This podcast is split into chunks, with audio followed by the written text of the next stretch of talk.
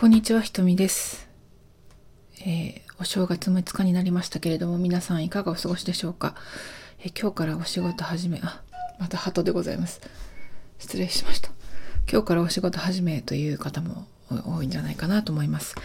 えー私の方は、休職中ということでお伝えしておりましたけれども、まあ、私のお仕事については、またちょっと改めてお話できたらいいかなと思いますが、今日は前回に引き続き、お正月でいつもやっていることについてご紹介できればいいかなと思ってますけど、やりたいことリストを作るということですね。で、やりたいこと、今年やりたいこと100のリストを作るということです。まあ、あの、カテゴリー別に、あの、仕事から、生活から、あの、いろんな、プライベートからですね、いろんな目標を書いて、本当にあの、パッと思いついたことをどんどん書けばいいかなと思うんですけど、でそこでちょっと、あの、私がお伝えしたいなと思ったことが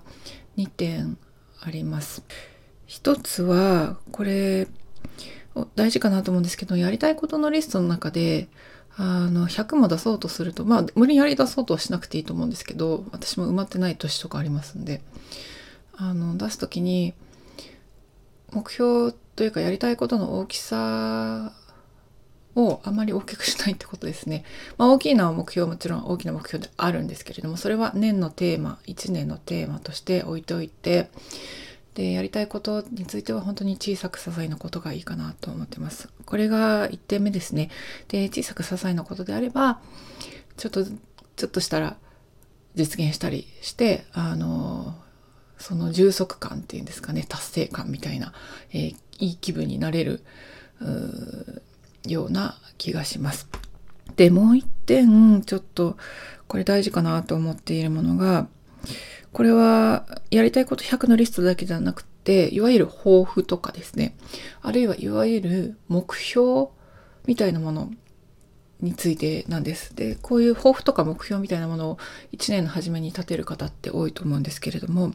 そこで一つやっぱり私が大事にしたいかなと思うのが、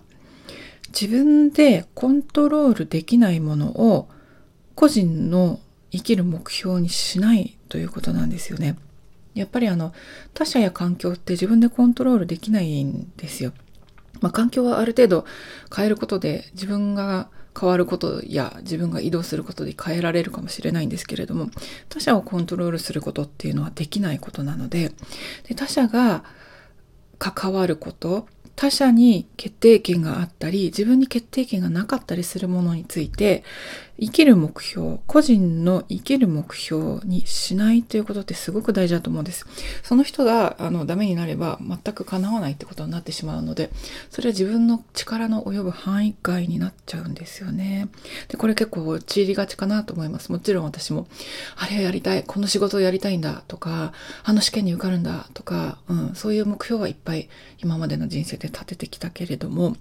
究極言えばそれは最終的には相手が決めることなんですよね。ねあの自分が採用されるかどうかって相手採用する方が決めるので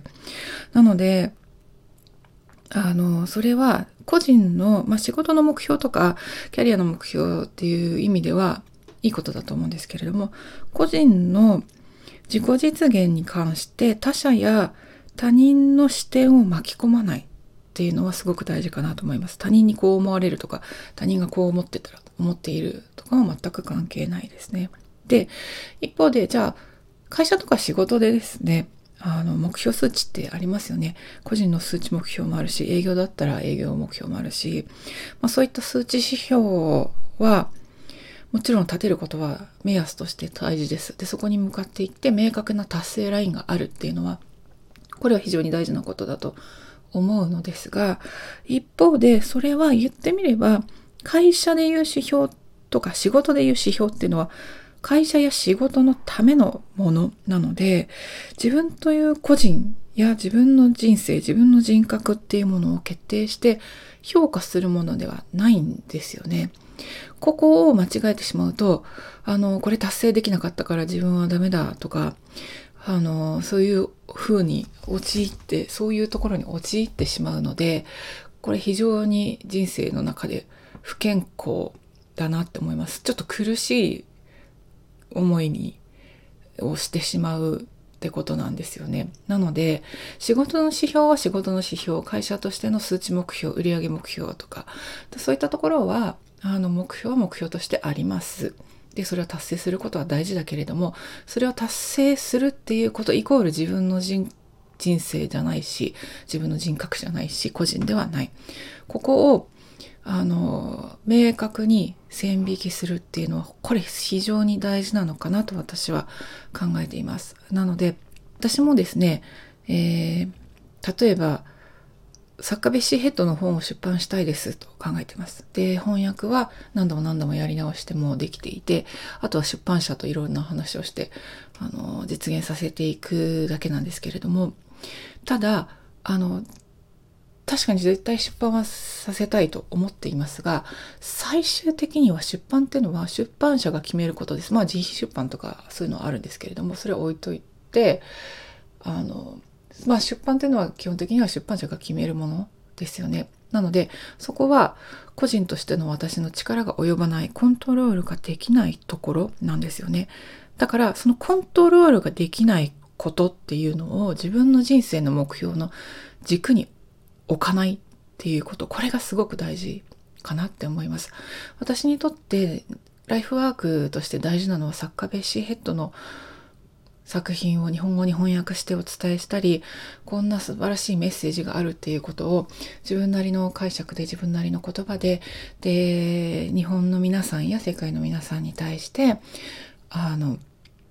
一つのフィルターとしてベッシーヘッドっていうものをお伝えしつつも私が伝えたいメッセージを伝えるここがポイントなのかなって思ってます。これが私のライフワークなのかなと思ってます。まあ大きなところで言うとですけど。で、あの、その下に出版っていう小さな目標。まあ小さなと言っても実現するためには結構ハードルもあってなかなかこう時間もかかるんですけれども、あの小さな目標がある。それは出版するっていうことは大事だけど、私の人生や人格を決めるものではないっていうのは、ここは絶対にあの分かっておいていた方がいいかなと、前からあの思っているので、もしあの皆さんも今年目標や抱負など立てられる方、も立てたかもしれないんですけど、いつかなんで、いらっしゃったら、是非そのことをですね、少し念頭に置いて、